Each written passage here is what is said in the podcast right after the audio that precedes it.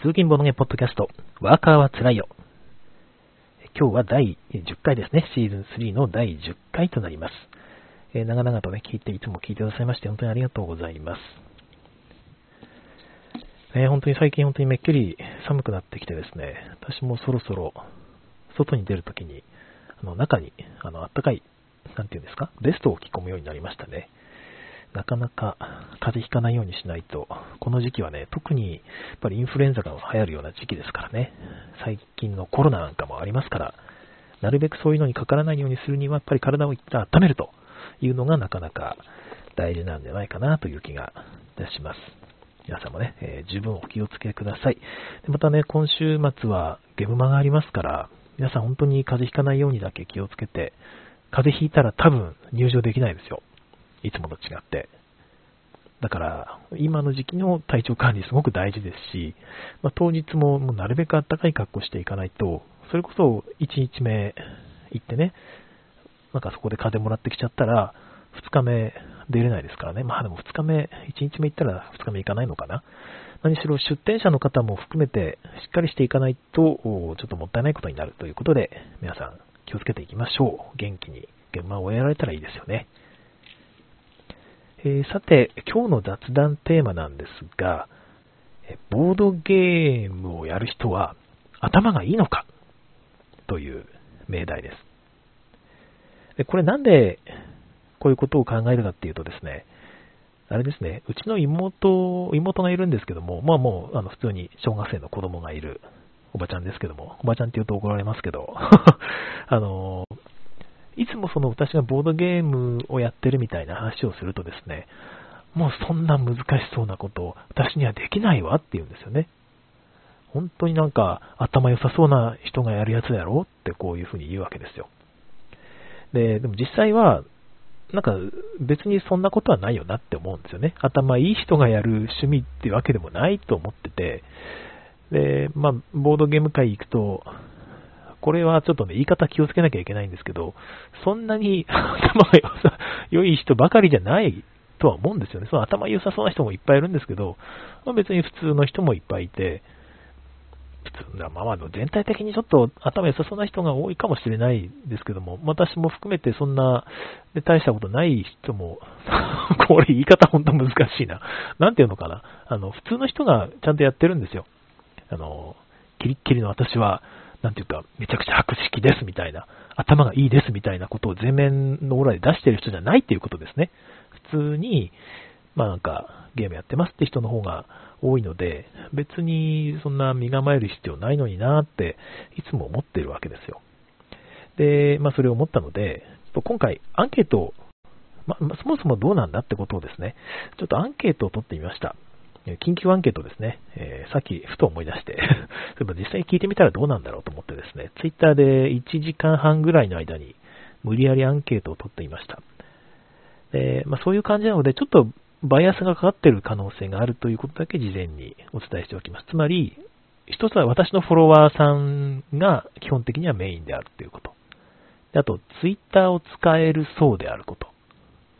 あと時間帯が、えー、夕方の、夕方とか夜の7時半ぐらいから9時までの間にアクセスした人であるという、この3つぐらいのバイアスがかかっているので、そこだけちょっと気をつけて聞いていただきたいんですが、2つ質問しました。1つ目は、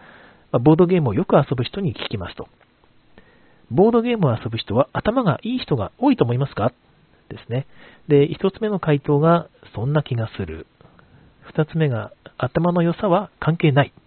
ですね。最後が、むしろどこか抜けてるっていうですね、まあ、3つの選択肢を用意して、え、77票いただきました。この短時間の間にたくさんいただきまして助かりました。まあ、十分な量かなと思うんですが、一番多かったのはどれだと思います？まあ、もう結果出てるんで言っちゃいますけども、ま、そんな気がすると。やはりちょっとそんな気がするっていう回答が一番多かったですね。ただ、40%なんですよね。だから、関係ねえよって言ってる人は36%もいてですね、そんなに差がないと。で、さらに、ちょっとむしろどっか抜けてるっていう回答も24%もいてですね、うん、これは、ま若干、若干そんな気はするかなみたいなぐらいの勢いなのかなっていう気はしますよね。ですから、まあ、これに関しては、まあ、そこまでの、あれはないのかなっても思いつつもですね、そうそう。で、このアンケートを作った時に1個思ったんですよ。これ、謙遜して、いや、割と頭いい人多いような気がするんだけど、なんか頭いい、そんな気がするって言っちゃうと、ちょっとなんかね、ボードゲームが高尚な趣味みたいに見えちゃったら嫌だなっていうね、そういうのがあって関係ないってつけてる人とか、むしろどこか抜けてるって書いた方がね、ちょっとお茶目な感じがして、ボードゲームの印象良くなるじゃないですか。どうかな？違うかな？いや、まあ、そんな風な、その、ちょっとした謙遜が入ってる可能性があるなと思ったので、より具体あの具体的な事実を反映したアンケートを1個取ってみようと思ってですね、もう1個やってみたんですね。で、それが、もう1個のアンケートですね、えー、ボードゲームをよく遊ぶ人に聞きますと。あなたは学生時代、クラスの中で成績はどのあたりでしたかっていう質問ですね。これだったら、謙遜するも何も事実なので、当然ね、学生時代、その成績がある程度自分の位置っていうのは把握したはずですから、まあ、謙遜も何も普通に答えられるはずなんですよ。で、まあ、ちょっと、ね、真ん中ら辺よりちょっと上かなって人は、むとしたらね、真ん中付近って答えるかもしれないですし、人によってはね、それでも真ん中より上って答えるかもしれないんですが、とにかく3つですね。真ん中より上、真ん中付近、真ん中より下。っていうアンケートを取ったところですね、86票、さっきより上多いですね、いただきまして、えー、もう圧倒的とまで言わないんですが、57%で真ん中より上と。これは、もうちょっと意外というか、ここまで差が出るんだっていうぐらい、えー、上でしたね。で、26%が真ん中付近で、真ん中より下って答えた方は17%しかいらっしゃらなかったんですね。これはなかなか、まあ、意外な結果だなというのは少し感じました。うん、だから、これは、まあ、そのツイッターを使うような人の分プと比べてみないと何とも言えない気はするんですけども、うん、まあ、この後ね、このアンケートをしようと思う人っていうのは、ある程度やっぱり、なんつうか、真ん中より上ってね、あの、押す人の方が押しやすいじゃないですか。真ん中より下ってね、自分でわざわざ回答するの嫌だから、そういう人はもうそもそも押さない可能性もあって、ちょっとバイアスがかかってるような気はするんですけども、それでも割と優位な差が出たなと思うので、まあやっぱり、なんていうのかな、ボードゲームを今趣味にしてる人っていうのは、学生時代に、まあ、勉強ができた人なんだろうなと。そういう人がまあまあ多いんだろうなっていう気はします。そういう人ってやっぱり、なんつうか、考えることが楽しいって経験をしているじゃないですか。勉強ができたわけですからね。で、そういうことがあって、少し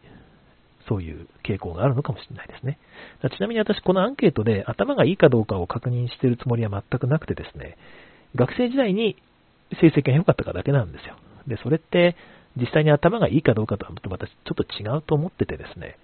そういうのは学生時代のその環境によると思うんですよね。まあ単純な話、親の経済状況にもだいぶ左右されますし、友達がどうこうだったり、ね、えー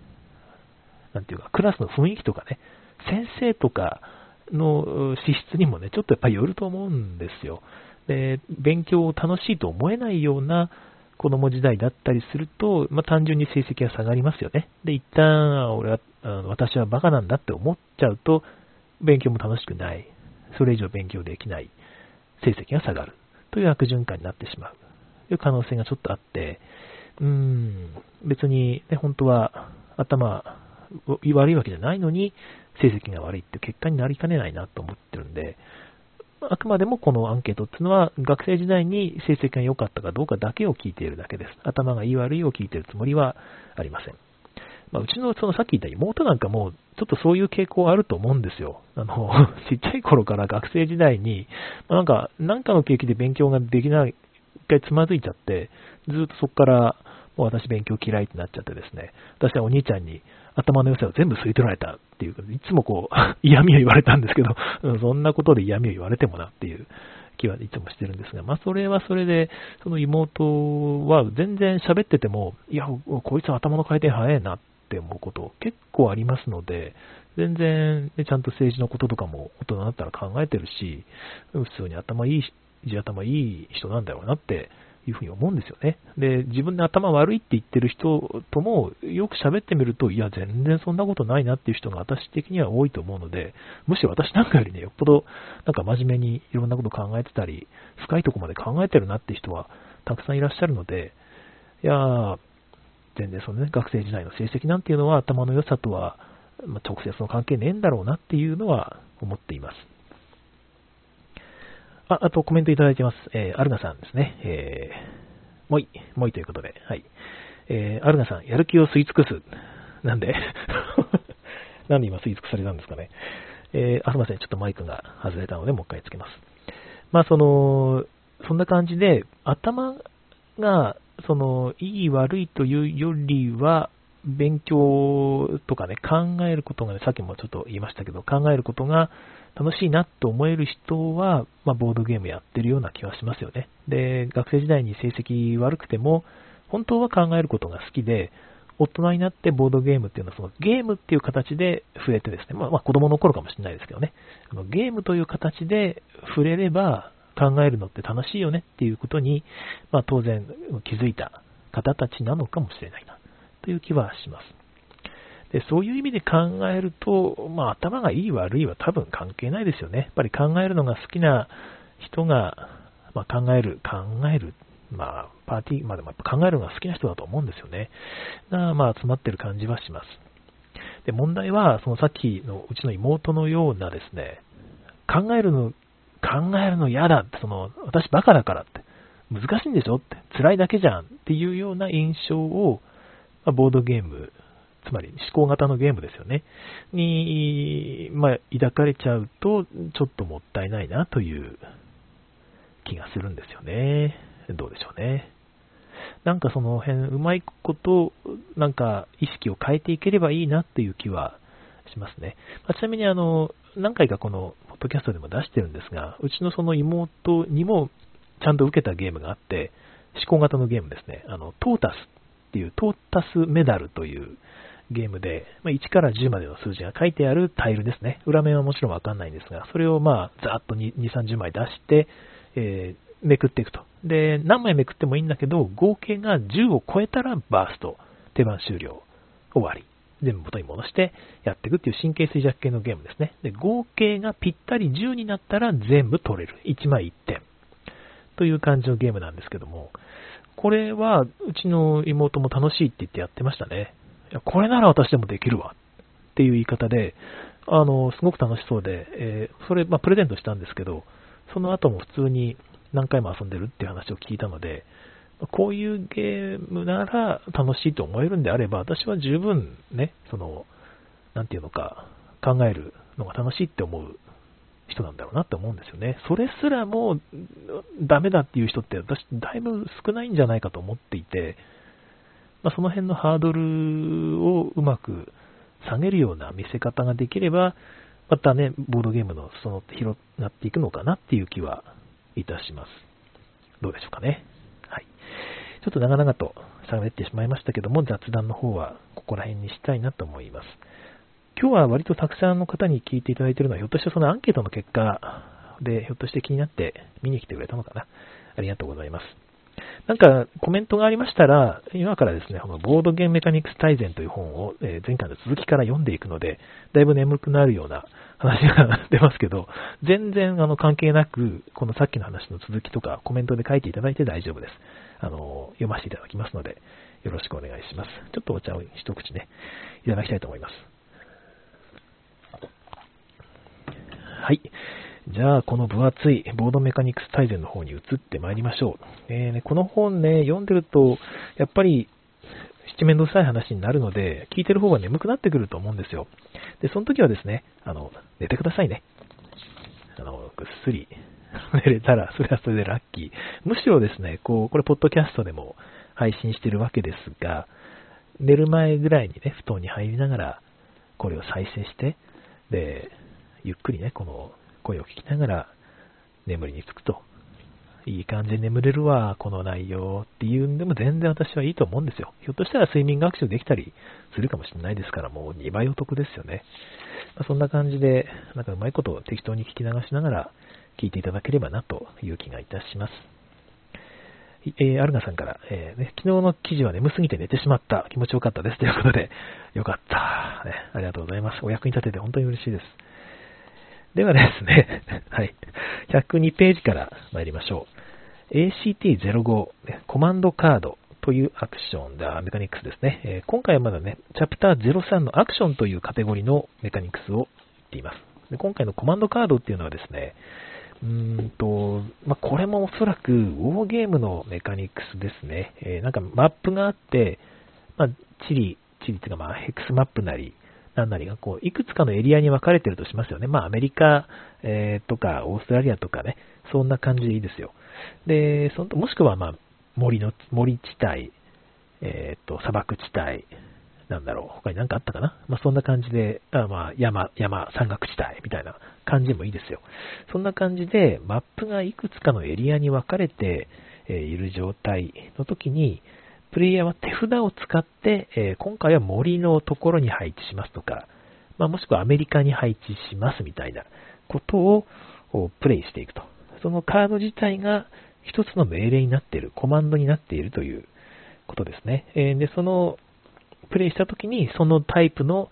まあ、自分のユニットなりですね、えー、をそこに配置したり、動かすことができたりするということです。この解説の方に書かれているのは、えー、まあ、地理的なカードであったり、もしくは自分が持っているそのユニットの種類ですね。えー、まあ、なんていうか、空軍だったり、なんていうんですかね、陸軍だったりみたいな、そそんな感じですかね。もしくは戦車ユニットを動かすとか、戦車ユニットならどの戦車のタイプでもいいよみたいな、そんな感じのカテゴライズがされたカードをプレイするというようなやり方でゲームを遊ぶ感じのメカニクスだそうです。コマンドカードですね。だこれだけ聞くと本当、ウォーゲーム用かなって思うわけですけども、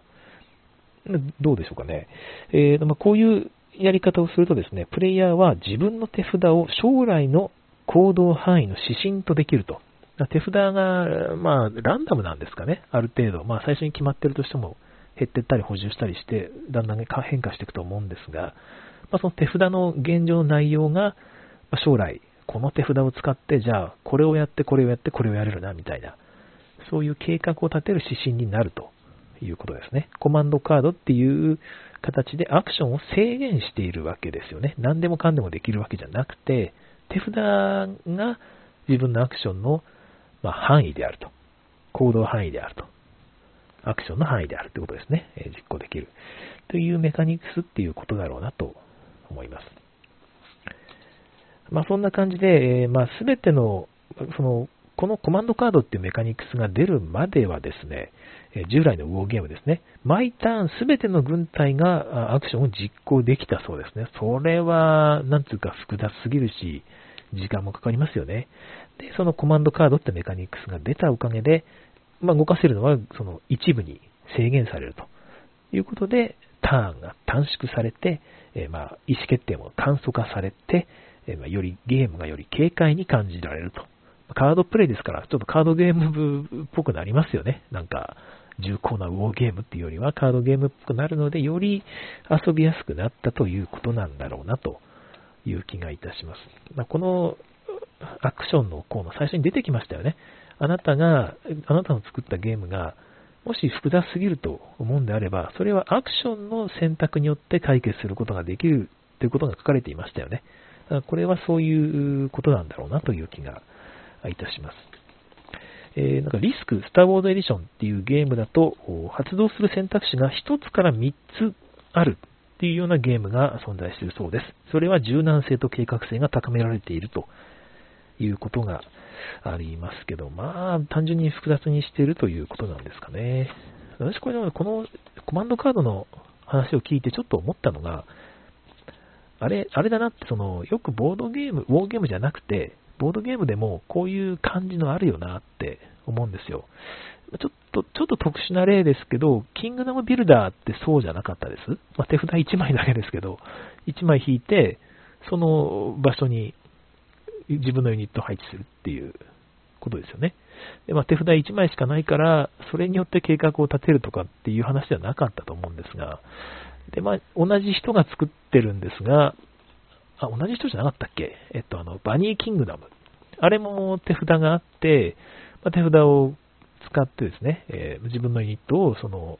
カードが示す場所に配置するっていう陣取りゲームなわけですよ。まあ、キングダムビルダーも陣取りゲームですけども、マップをを使ってそのマップにね、手札の条件に合致するユニット配置するって意味では、こういう陣取り合戦をさせるようなボードゲームにこのメカニクス、ね、まあでもちょっと違うのかな、この、このコマンドカードってメカニクスが指してるのとちょっと違うのかなと思うんですが、まあまあ、そんな感じで応用できるような気はしますね。私が好きな、えっ、と、あ、ちょっとそれパッと名前が出てこないので、そのゲームの話はしないでおきます。はい。そういう感じでね、え地形のカードをプレイしてその場所に置く的なのがあると、どこでも置けるわけじゃないから、それを、あ、そうそうそう、そんな話を言ったら、まさにオート数奇表なんかそうですよね。陣取りで、その色のところに自分のユニットを置く。ね。で、その手札によって行動範囲がこう制限されて指針となるということで、まあ、オート数奇表なんか本当にね、まさにいい例なんじゃないでしょうか。ただ、ここの参考となるゲームのところに書いてあるのは、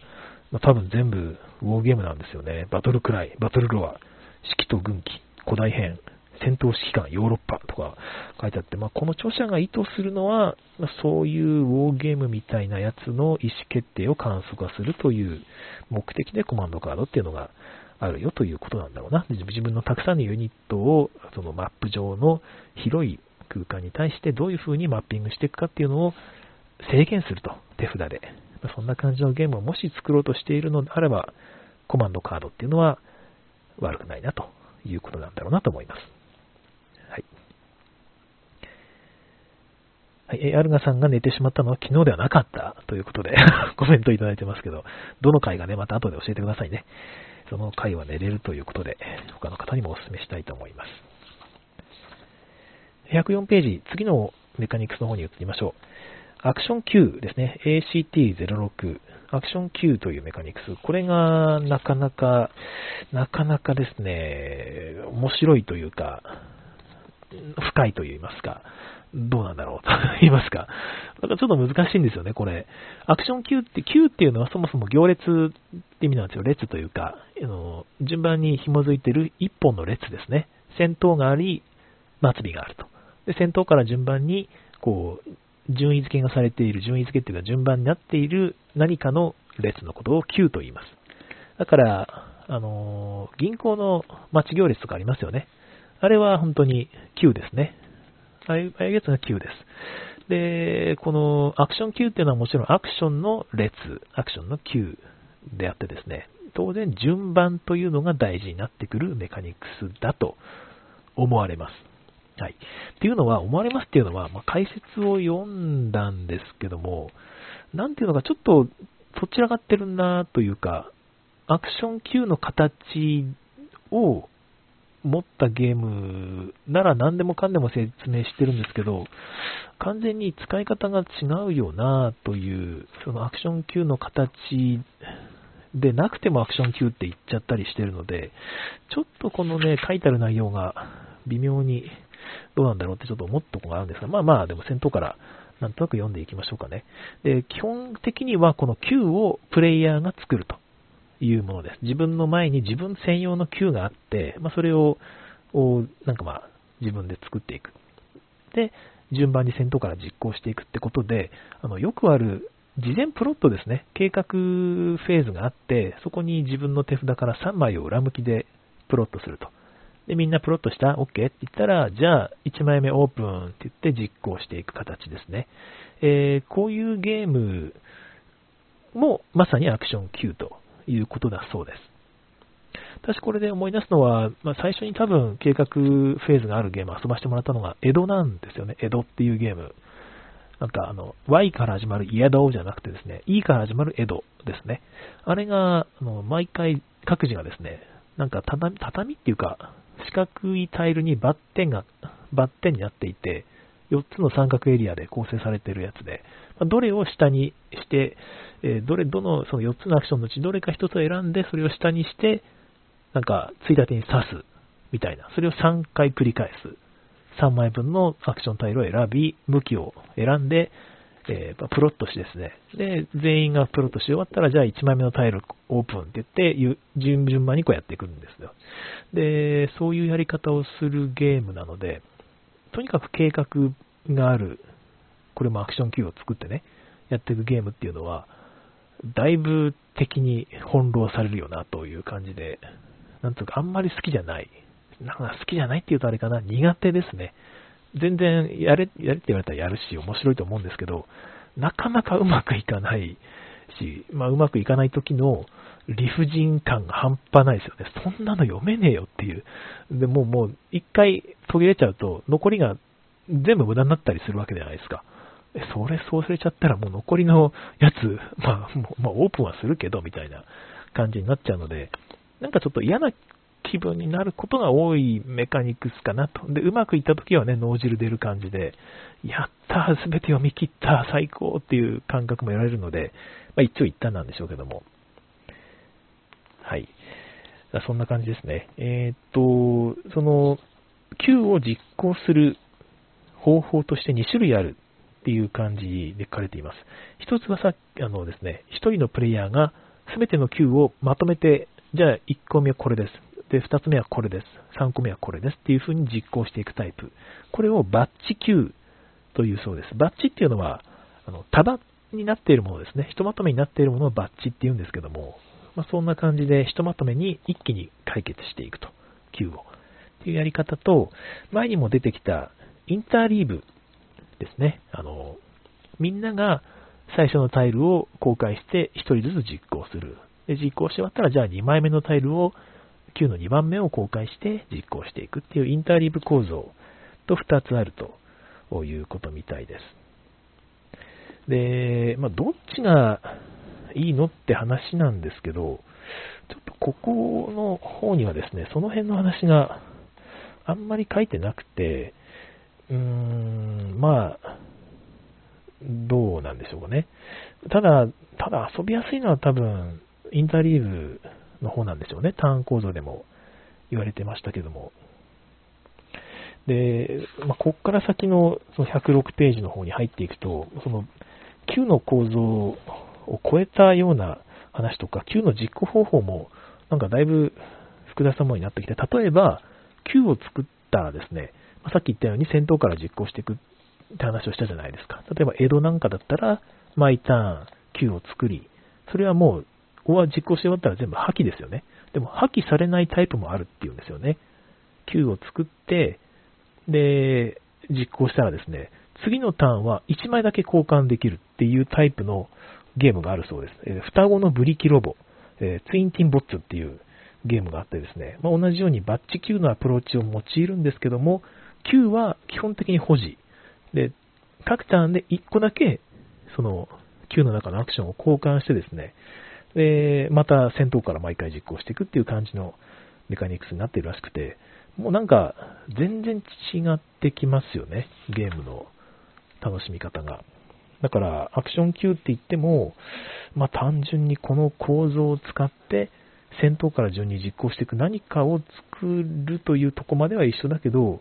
使い方は全然違うんだなっていうのが、なんとなくわかりますね。うん。だからまあこういうその双子のブリキロボみたいな、ね、一個だけ交換して毎回やるみたいなことをするともう本当に複雑になって、なんても先まで読まなきゃいけないってことになるので、いやーなかなか難しい気がしますね。あ、メカ VS ミニオンっていうのもこのメカニクスの例だと書かれていますね。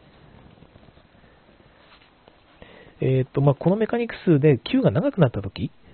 だいぶ長くなってくると、その、移動っていうアクションはまだいいんだけど、その、マップ上を移動していくときに、途中で回転させるみたいな、向きを変えるみたいなアクションまで入ってくると、もう、位置関係の把握がめちゃくちゃ大変になるから、どうなのみたいなことが書いてありますね。あの、そういう組み合わせをすると、カオス感が増すので、なんていうか想像しなきゃいけないっていうのがね、だいぶ想像の範囲が広がっていてですね、頭の中で動かしていかなきゃいけないから、プレイヤーによっては受け入れられないこともあるという書かれ方をしています。まあ、失敗例として、えー、いう、まあ、そういうゲームがあるからやめた方がいいよっていうことですかね。うんまあ、コルトエクスプレスって私やったことないんですけど、確か賞を取ってるゲームですよね。あれは、なんかその、動かせる範囲が10スペースしかないから、そんなに把握できないようなこともないみたいなことが書いてありますね。うん、で、またその、パルパライソっていうものに、っていうゲームですね。で、ちょっと別のバリエーションが見られるよみたいなことが、あ、バルパライソか。はい。えー、というゲームでバリエーションがあるよと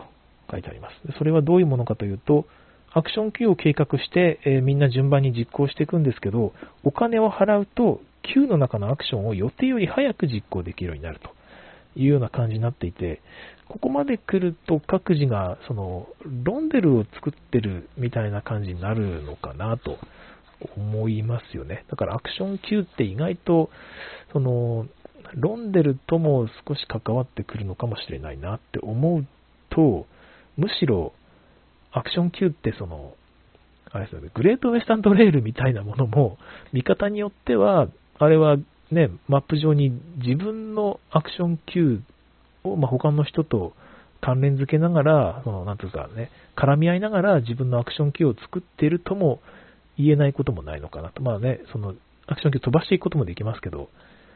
基本的にはね、先頭から順にやっていって、で、そのアクション Q はずっと保持されて、また次の週も実行していくようなアクション Q だとみなすこともできるのかなって思うと、なんかもう、このメカニクスって、なんか何でもありだな、みたいな ことになっていて、ちょっとその、発散するの発散というかね、この思考が発散して、あんまりこれだからこうだなみたいなことが、なかなか分析が難しいなという気がいたします。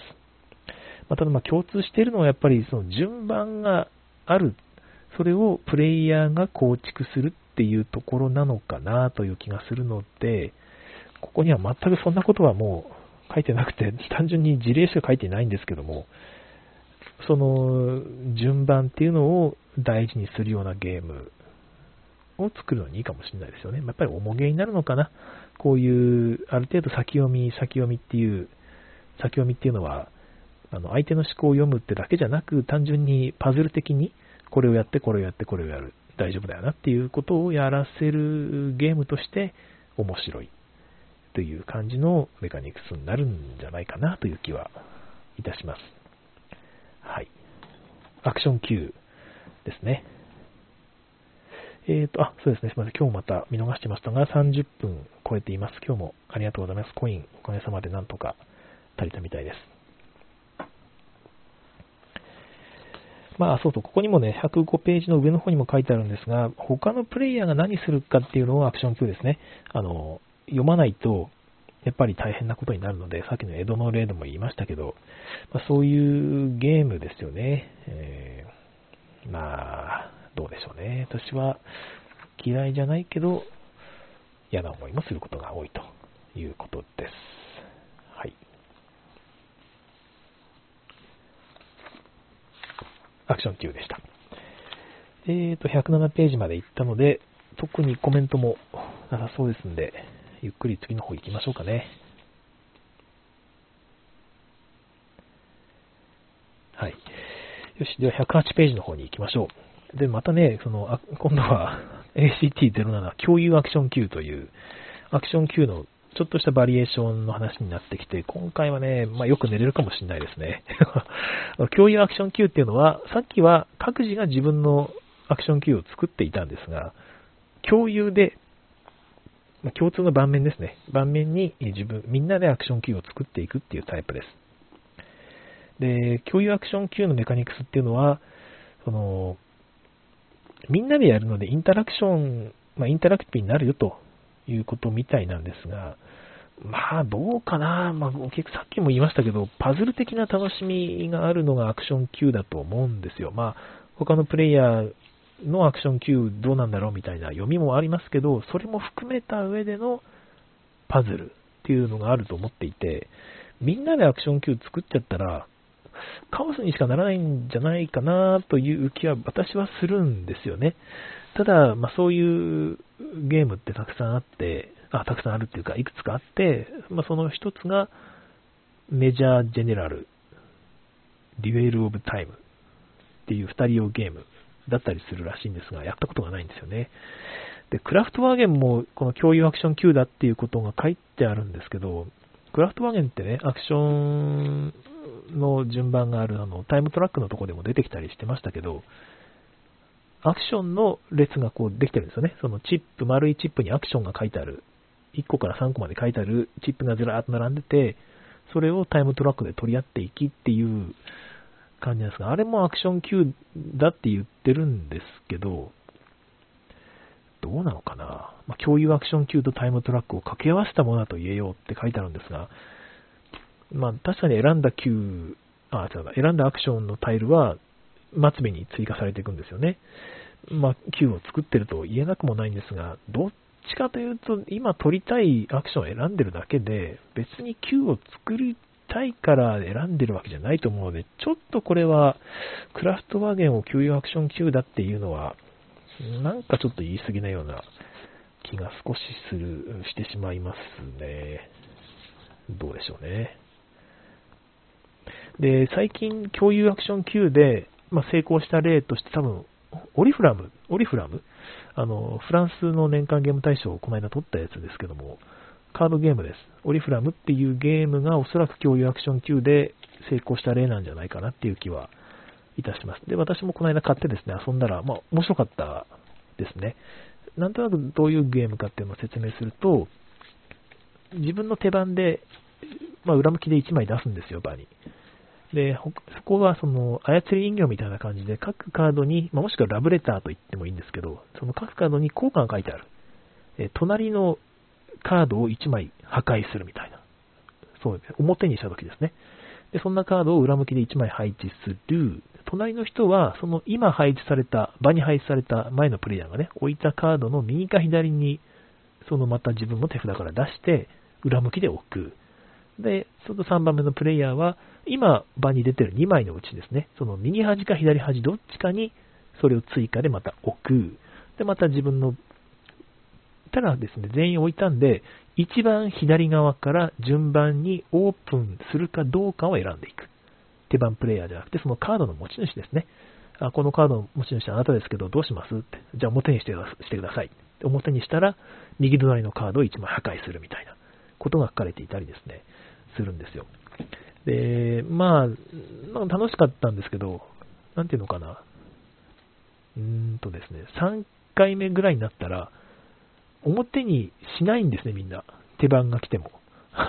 いや、裏向きのままでいいですって言って。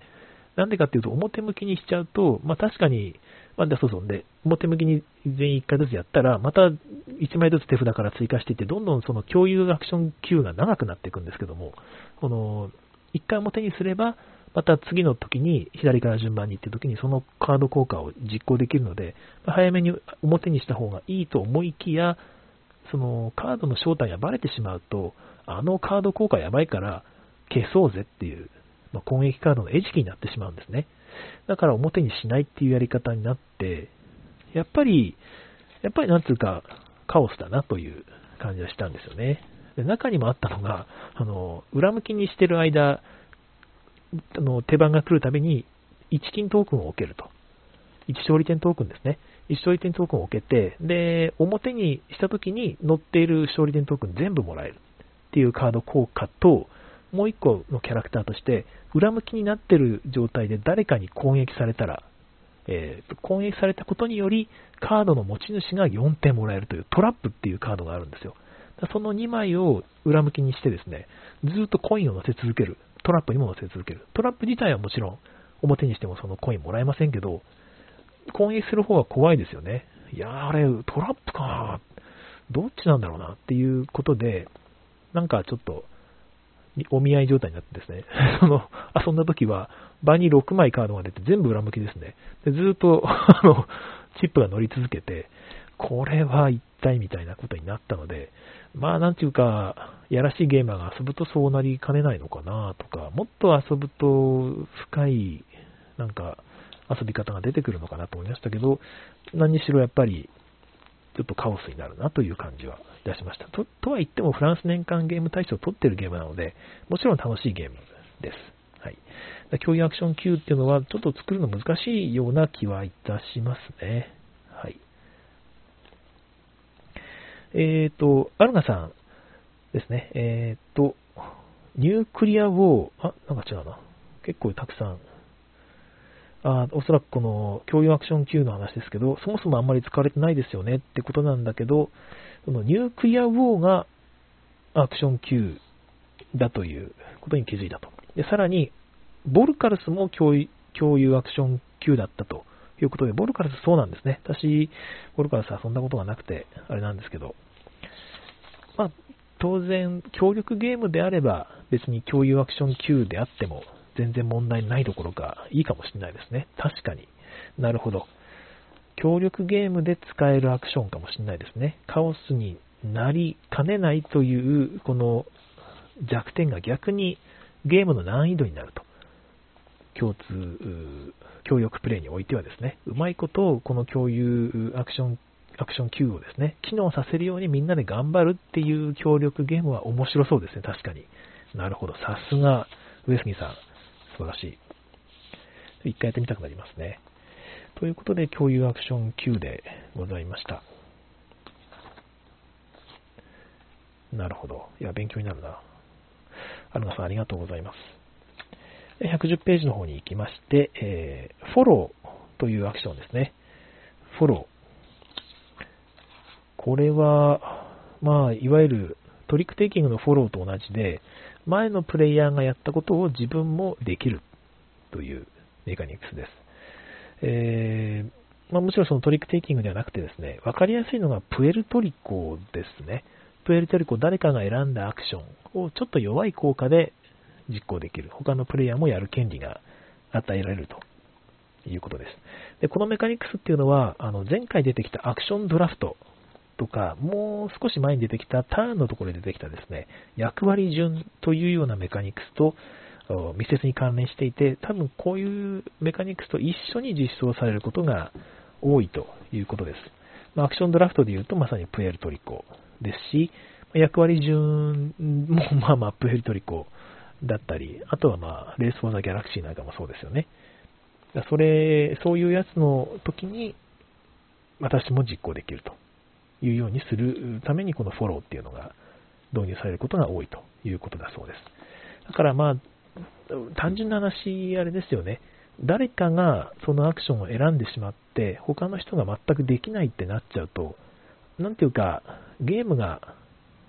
あんまりうまく回らないケースってあるじゃないですか。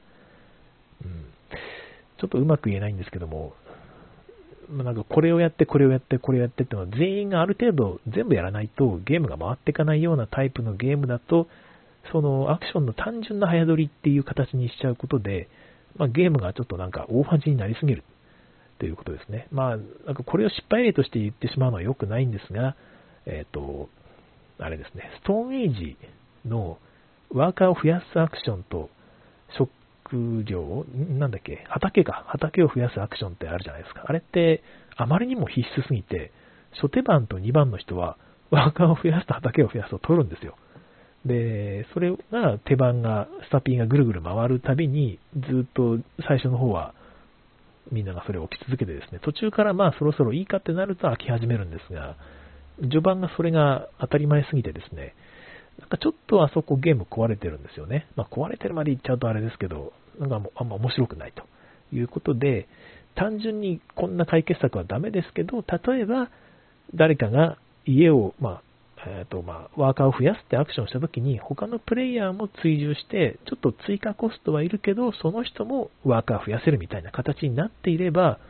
ちょっと選択肢生まれますよね。だったら俺置かなくてもいいかなとか、他の人が置いた時にやって自分はやりたいアクションしようかなとかっていう選択肢も生まれてくるはずなので、そういうフォローっていうメカニクスは、ちょっとしたその強すぎるアクションっていうのをみんなに平等に分け与えるのに、まあ、単純に手番差を埋めるってことですよね。完全には埋まらないけども、まあ、手番差でゲームが壊れがちな部分をちょっとうまいこと埋めるのに使われるのかもしれません。まあ、ちなみに今言った内容は全く 本には書いてないので、えー、別にあのそういう話じゃないのかもしれません。えっ、ー、と、プエルトリコの例の後はですね、えっ、とですね、まあ、結局、さっきから言ってますけど、その自分がやりたいかどうかで決めないってことですよね。このメカニクスを使った場合は。他の人がやってくれるなら、それに自分もフォローすればいいんなら、やらなくてもいいんじゃないのっていうことを考えるっていう意味で、まず一つ面白いインタラクションだなっていうことが書いてあります。だから、自分だけじゃなくて、ちゃんと全員ですね、自分以外の全員の立場っていうのを相対的に見る必要があると書かれています。なかなかね、フォローって優秀なメカニクスな気がしてきますよね。そうなると。えー、まあ、ローマに栄光あれと SPQF っていうゲームでもこのメカニクスのバリエーションが見られるっていうんですけど、私、ローマに栄光あれ遊んだことある気がするんですが、全く忘れてしまって、えー、なんか、誰かが手札をプレイしてアクションするらしいんですが、その、数頭が同じものを他のプレイヤーも一緒に捨てて、なんかコピーできるらしいです、そのアクションを。で、さらに、コピーしているプレイヤーは2枚同じマーク、同じスートですね、捨てるので、より強力にアクションやりますみたいなこともできるらしくて、えー、まあ、うまいこと、これはこれでフォローなんだろうなと。だから他のプレイヤーが持ってそうな色で自分がアクションをしてしまうと、他のプレイヤーに利することになるっていう読みがこのゲームの場合はありますよね。フォローって言っても、フォローできるじゃなくて、フォローさせない方向の、なるべくさせないとかですね、いう感じのメカニクスにも使えるということかもしれません。どっちかというとその方が好きかな。どうでしょうかね。えー、まあ、フォローにコストがかかる場合とコストがかからない場合があって、まあ、コストがかかるっていう方向もいいなっていうことが111ページの下の方にはえ書いてあります。確かにね、単純にただでコピーできちゃうってなると、まあよりもコストがあるってやった方が重ゲー向きかもしれないですよね。たまたまあったからじゃなくて、コストがあるから、まあ、あの人にコピーされちゃうんだろうなってある程度読みが発生したり、コピーする方もそれなりのリスクを負ってやった方が、まあ、なんていうか、重ゲー的な平等さが、まあ、あるような気がします。えもったいないっていうゲームではですね、ちょっと面白いことが書いてあって、またやったことがないんですけど、まあ、自分の前に各自が1枚プレイしてカードのアクションを実行するらしいんですけど、その前にですね、その前のターン、それまでのターンに他のプレイヤーが自分の前にプレイしているカードをもう一回実行していくらしいんですよ。で、それをその手番のプレイヤーが実行するらしいです。他のプレイヤーがプレイした後のまあ、カスみたいなカード、まあ、カスみたいなっていうか、その、残りがみたいなカードをもう一回自分も実行していけるっていうメカニクスらしくて、もったいないっていうゲームらしいんですけど、面白そうですよね、聞くと。確かに。なんかその、これ今プレイしたいんだけど、それそうすると次のプレイヤーにこれ利用されちゃうんだなっていうことじゃないですか。だからなんていうか、フォローなんだけど、時間差があるフォローってことですよね、これって。プレイした瞬間に他の人も一緒、順番にやっていくんじゃなくて、今プレイしたカードを次のプレイヤーが次のプレイヤーの手番の時にコピーされるということで、なかなか面白いメカニクスな気がいたします。ちょっとここまで独特だとね、あんまり単純にコピーしちゃうと、これもったいないのパクリじゃんってなってしまう気もするんですが、なかなかちょっと他のゲームでも使ってみたいような感じがしますよね。このフォローの仕組みなんですが、全然ここの例として上がってないんですが、私、あのあれ、魔法にかかったみたいとかですね、ブルームサービスもそうじゃないのかなと思うんですよね。持ってたら、他のプレイヤーがプレイしたカードと同じカードを他のプレイヤーも持っていたら、プレイしなければならない。あれはフォロー、マストフォローですよね。だから、むしろ、なんていうか、フォローされちゃったという状態がある反面、フォロー無理やりさせるっていう効果もあって、特にブルームサービスではそれが顕著にあったんですよね。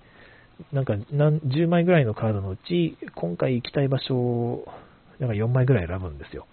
行きたいっていうか、やりたいアクションを。ただ他の手番の人が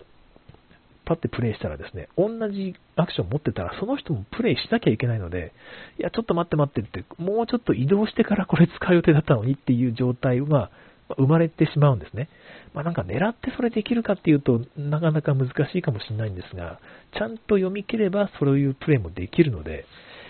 なんか、その、フォローできますよよりは、もうフォローせざるを得ないっていう方が、なんか、まあ、ゲームとしては締まってて、楽しいような気はしますよね。まあ、その、もちろんね、メイフォローできますよっていうやり方の実現方法もあると思って、その方がよりなんていうか、パーティー的じゃなくなるっていうか、重ゲーっぽくなる、思考ゲームっぽくなるっていうのはあると思うので、まあ、好き好きだとは思うんですが、まあ、せっかくフォローっていう仕組みを入れるんならば、いや違うか、まあ、フォローっていう仕組みを入れるときに、メイフォローかマストフォローかで、だいぶ趣が変わるよっていうことかもしれないですね。うん。まあ、フォローって仕組みは、これはこれいろいろ使えるような仕組みなんじゃないかなという気がいたします。私も自分のゲームでこういうメカニクスうまいことを使えたらいいですよね。面白い。もったいないっていうゲームはちょっと一回やってみたいですね。なんか、なかなか、どんな、どんな風になるんだすごいマニアックですよね。うーん。えー、っと、最後に書かれてる112ページの方ですね。このフォローの、えー、と、メカニクスの。一般にフォローシステムは毎ターンみんなが行動するか、まあ、そういう行動する可能性があるということで、プレイヤーをずっと関与させるためには優秀な方法、優れた方法だと言えるということです。だから他のプレイヤーが手番、他のプレイヤーの手番であっても自分もフォローできるから、なんていうかずっと自分のターンなんですよね。言ってみれば。だからそういう感じで、ダウンタイムが少ないようにさせる優れた方法であるということです。ただし、毎回、あなたフォローしますか、あなたフォローしますか？っていうのを聞いていかなきゃいけないので、まあその分プレイが遅くなりますよということと、もう一個やっぱり毎回、その、今、今の本当の手番の人以外に、あの、なんていうか、疑似的に、一時的に手番が移ってくるわけなので、割り込みですよね、結局。ちょっとその、混乱しがちであるということです。だから、もし、このメカニクスを導入して、そういう風なプレイになるんであれば、今誰が本当の手番なのかっていう、まあ、物理的なトークンなり、マーカーなりを入れた方が良いだろうという、この辺は割と現実的なアドバイスが書かれています。結構ね、この本はそういうアドバイスの量、そんなに多くないんですよね。割と事実をざーっと書いてある過程、まあもう、ね、カタログとして書いてますってことをね、冒頭でも言ってたので仕方ないんでしょうけど、そんなにこのアドバイスって多くなくて、ただ書かれてるアドバイスはやっぱり有用なことが多いので、うまいことね、あの拾っていきたいですよね。はい。あと、8分弱ですけど、オーダーカウンターまで行って終わりましょうか。はい。え ACT09、オーダーカウンター、オーダーカウンターズということで、これは自分が、その、まマップがまずあるということですね。このマップのここに何かのアクションをしますっていうのを、裏向きの自分のトークンを使ってですね、まあ、それは指令トークンですね。オーダーというのを英語で、えー、指令という意味ですけど、その指令トークンを裏向きで配置して、え全員がね、自分のそのオーダートークンを全部配置し終わったら、じゃあ改めてこのエリア解決しましょうつって全部ドン。このエリアではこれとこれとこれが、このね、このプレイヤーとこのプレイヤーで行われますっていうのがその時点でわかるという感じのメカニクスみたいです。これもまた、あれですね、あの、ウォーゲームのメカニクスっぽいですが、なんかフランシス、フランシス・ドレイクとかゲームオブスローンズの視聴国の玉座とかですね、これ私ゲームオブスローンズやったことがあるので、これ知ってるはずなんですけど、ちょっと忘れてますよね。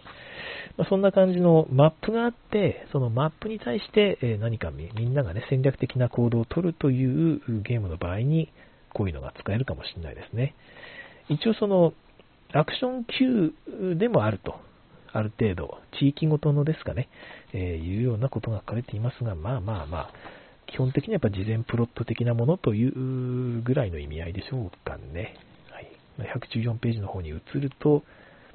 うん、まあでも読み切れないとは思うんですけども、どうなんでしょうね。で、まあ、複数、同じ地域に複数のトークンが重ねられたときにどういう順番でやるかっていうのを積み重ねていってですね、後に置いた方が先に実行できるってパターンと、その先に置いた方があの実行できるってパターンが2パターンあると。で、ここはちょっとまあ面白いなと思ったんですが、後に置いた方が実行できるってやると、自分が置いた順番とは逆の順番に実行されていくことになるわけじゃないですか。ね、先に置いたやつが後で実行され、後に置いた方が先に実行されるので、頭の中で、えー、っと、えー、っと、あそこに俺置いてるから、その、それより前にこれが実行されるんだからっていうのをちょっと、あの、逆順みたいな感じでプロットしなきゃいけないので、ちょっとプレイは難しくなるでしょうと書いてあります。でも、それが先に置いたやつから、あの順番に実行されていくってなるんであれば、ある程度頭の中で時系列に沿ったコマの置き方ができるから、まあ、プレイはしやすいんじゃないのということが書かれています。で、まあ、割と複雑なので、これは、まあ、重厚な戦略ゲームで用いるのがふさわしいって書かれ方をしているんですけど、このオーダーカウンター。私これ聞く限りでは、割と、なんつうか読み切れない、みんな裏向きでトークン配置するんでしょ？だったら、割と読み切れない気がして、だったらむしろもう読み切れないっていうことを活かしてですね、パーティーゲーム的なゲームにしちゃってもいいんじゃないかなっていう気がしましたね。なんか表にして、うわーマジかよ、かぶったとか、そこに裏向きに置いたやつって何資源取るつもりで置いたんじゃないのって。だったら俺ここ置かなかったのにみたいなぐらいのハプニング感のあるパーティーゲームにした方が、なんかむしろ面白いんじゃないかなみたいなことをちょっと思いましたけど、それはやっぱりこのメカニクスを使ったゲームを遊んでないからなんですかね。意外とそんなつもりで作ると、他の人から、これ難しいね、パーティーゲームって言ったのにね、みたいなことを言われちゃうゲームができちゃうのかもしれませんね。はい。えーと、アルナさんからあと8分ということで、はい、先ほどのあれですね、えー、いい感じの時間になってきましたので、えー、今日もこの辺で締めていきたいと思います。最初の方ね、6人ぐらいの方が聞いてくださってたんですが、さっとね、3人ぐらいに減ってしまって ま最初の、あれですよね、えっ、ー、と、頭がいい、ボードゲーマー頭がいいのかっていう雑な部分だけ聞いてくださったのかな。まそれだけでも全然ありがたいですね。えー、そんな感じで、今回も楽しんでいただけたらば幸いでございます。えー、ということで、ま冒頭も言いましたけど、今週末、ゲームマーケットということで、また皆さんのね、面白いゲームの報告を本当に楽しみにしています。本当にね、またね、繰り返しますけど、風邪ひかないように、すいません、気をつけてくださいね。はい。ということで、え、今日はこの辺にしたいと思います。あ、すいません。井上治さん、拍手ありがとうございます。はい。では、今日はこのままにしたいと思います。え、今日もお聴きくださいましてありがとうございました。それでは、次回更新をお楽しみに。さようなら。おやすみなさい。